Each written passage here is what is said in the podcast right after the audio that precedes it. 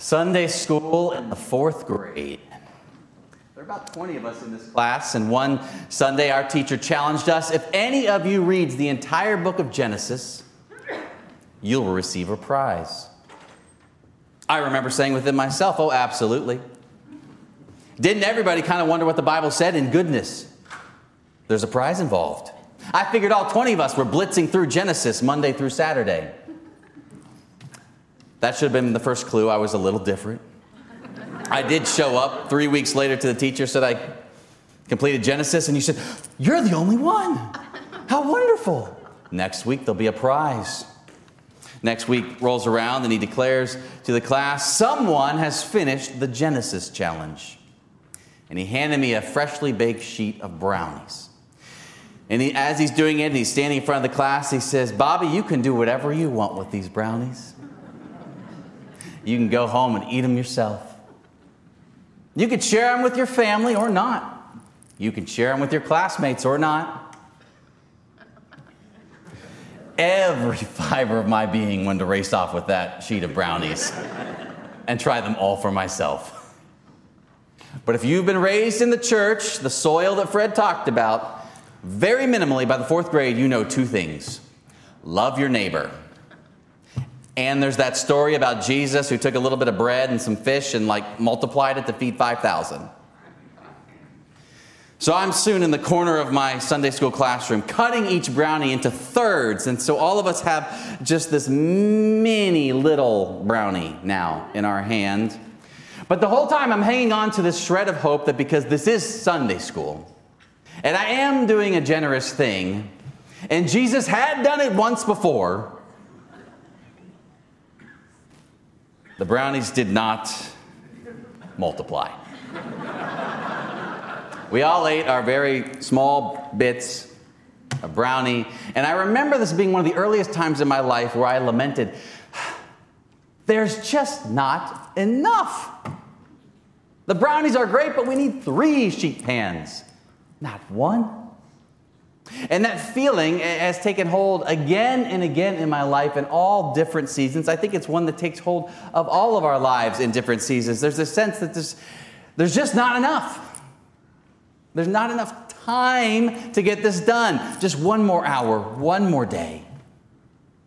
Not enough in, in the bank account to, to, to feel secure, just, just X amount more. Not enough resources, not enough water to meet the acute needs that plague so many corners of our world and our city. Or, or, we're not enough. For all that, that we want to do, that we need to do, that we have to do, we, we need to be better, stronger, smarter for the project, for the work, for the parenting, for, for this life. Truly, I, I think there is this sense that. Yeah, we're not enough. There's not enough that weighs in some form or another upon us regularly. And so I think when we hear Jesus say, Let anyone who has ears listen, what we most naturally hear is, Ooh, we want that more than enough 160 or 30 fold yield of goodness. Let's figure out how to be really good soil. You know, the people that do the words that Jesus says to do. That's how you make the brownies multiply. Let's be good soil. So there's more than enough. But how do you ensure you have really good soil? Because honestly, if you read through the rest of the Gospel of Matthew or the whole of it, it's not clear who the good soil is, no matter how faithful they are at moments or, or dedicated at times or, or, not. There's many we read in the Gospel of Matthew who hear the kingdom of God and do not understand, included the very devoted, studied, knowledgeable religious leaders, like seed upon this path that doesn't even get it. Uh, there's crowds of people, you may recall, that respond so positively to Jesus' healing, his teaching. Uh, they're filled with joy. The same crowds that the chant, crucify him. They turn. And Like the, the, the seed that just never really goes anywhere. The disciples, his closest followers, right? The ones, they're once asked by Jesus, Have you understood all of this that I have said, done, and taught? And they say, Yes. Oh, we get it. But then trouble and persecution arise, and, and some betray, and some deny him, and some just go silent. The point is, if you read through the Gospel of Matthew, for the most part, it is difficult to find really great ongoing examples of, of good soil that yields this, this incredible multiplication. Except, of course, in Jesus himself. Because if you've read the Gospel of Matthew, if you know the story, people react to Jesus in different ways. And even though people fail to understand his message or don't nearly do all of it, or, or, or, his closest friends betray him, deny him, go quiet, Jesus keeps teaching, keeps healing, keeps walking with them. Do you know what the final verse of the Gospel of Matthew says? It's Jesus speaking, and he says, And remember, I am with you always, even to the end. How striking that throughout his earthly ministry, and then all the way to the very end of that ministry, Jesus just gives no consideration to the soil condition of the people around him. Rather, the word is, I'm with you, period. I'm scattering the seed of God's love, God's justice, God's truth, God's compassion, which sounds a lot like the sower in the parable that we heard, right?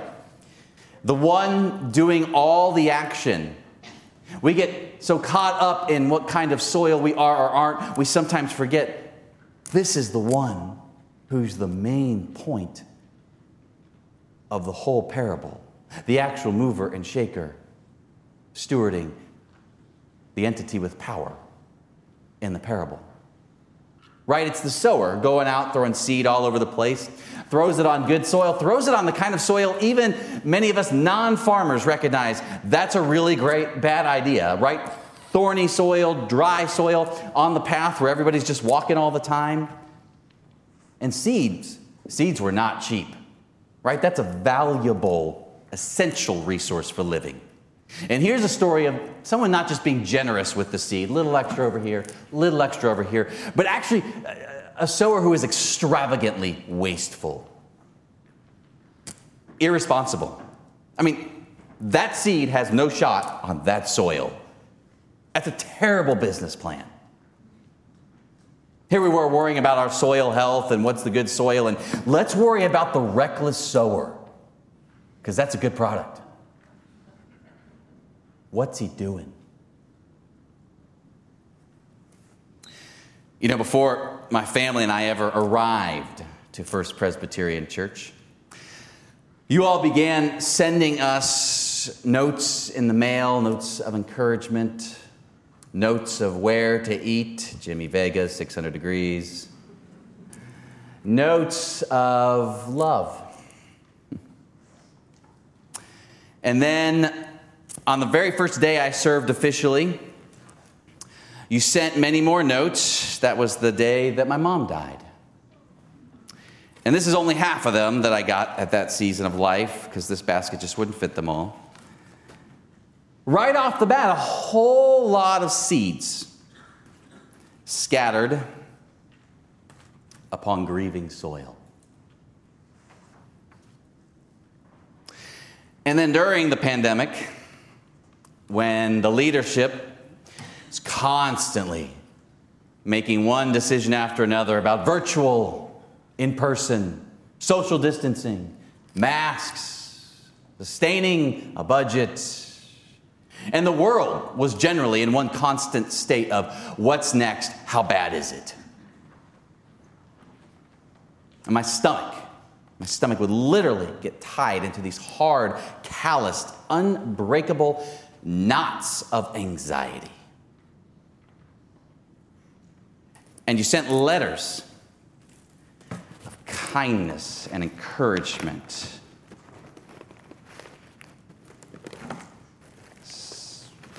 Some of you also wanted to make sure another kind of seed was getting planted. Bill Stanley sent this with his notes. beloved Bill. It's a lot of seed scattered on anxious soil.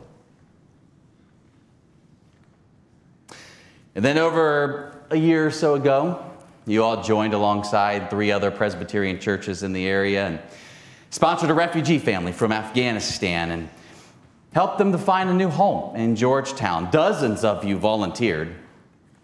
Cumulatively, I heard a recent estimate that with the financial donations and, and housing and finding a, a car, a van, work, helping with paperwork, all the rest, you, you gave around $75,000, $80,000 let alone countless hours of, of just being there and befriending and providing rides to errands and work and advocating and doing the paperwork and getting the children in school systems. That's a lot of scattered seed in soil that's in transition, soil that's in grief, soil that is uncertain, soil of a quite different makeup, quite frankly, than most of us are used to. Also, during the pandemic, you knocked out a couple walls of this church and you created the gathering place out there. You gave generously financially and then also behind the scenes with time and planning and creativity in a space that would uh, literally widen the welcome of this congregation. I, I think uh, something of a visual and, and structural statement about what is, what is true in the heart of this congregation, namely, we have space for everyone. But boy, that's a lot of scattered seed on the unknown soil of visitors of every kind and background. Since returning to in person ministry and office hours and all the rest, 2021, you have met and welcomed and gotten to know by name the growing population of folks in our area who do not have a regular kind of home of one kind or another. Our neighbors in, in their various kinds of needs come through the office every week. And to them, you have given so generously that you founded a food and clothing closet in one of the former Sunday school classrooms, and you keep it supplied from among you with the food, the clothing, HEB gift cards, and all the rest and you partner regularly with Helping Hands for larger meals and, and assistance at the laundromat through the Laundry Love Ministry. And it's just, it's a lot of scattered seed upon the soil of visitors, and folks make it one day at a time. What I'm getting at is with just a few examples of the many I could give is that in my three and a half years, it has struck me how generously this congregation spread the seed of God's kindness and love and goodness. And in every case, it really would be easy to raise the question but is this the kind of soil on which we throw something so good and generous? Is, is the soil any good? Can you grow anything on grieving soil? Anxious soil? Foreign soil, soil that's not Christian or not in the same way as we Presbyterians do the things, soil with a past, soil rife with addiction, soil that has the news running 24 7 from that channel, soil that young, soil that old. I, for one, give great thanks to know a people who have not spent their time discerning who's truly good enough, correct enough, right side of the aisle enough, right income level enough, generally right soil enough, but rather like the sower, a people who scatter their, the seed of God's way and God's love generously unto one another and their community with abandon, always and to the end. Maybe that's one of the great gifts of being a congregation that's 169 years old. For there exists in that kind of congregation this deep, invisible knowledge, because you've seen it time and again, that ours is a God with whom the seed of love can land in the most unlikely, arid, dry place, even the barrenness of death itself. And whether it takes three days, or three years, or three generations, it will rise with life, far beyond all we could ever have asked for or imagined.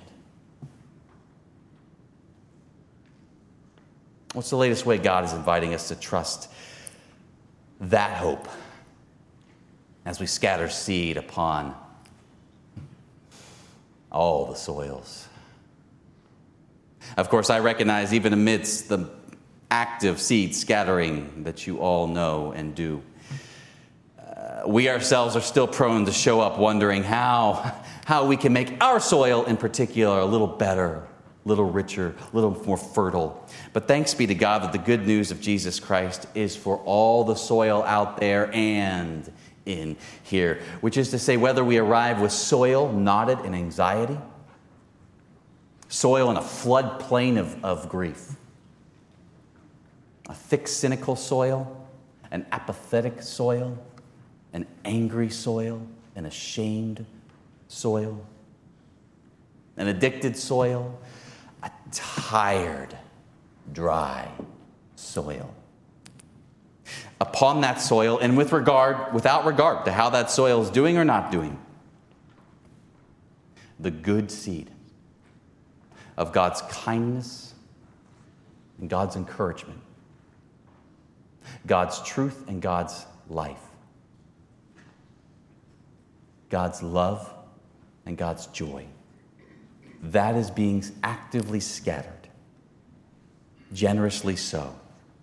That's just who the sower is and cannot do otherwise. And may God grant you in these coming days the eyes to see just which seeds are landing on that soil for such a time as this. And given how generously this congregation sows in every direction, I would not be surprised if one way that the sower is nourishing your soil is by another in the body of Christ at First Presbyterian Church, Georgetown, Texas.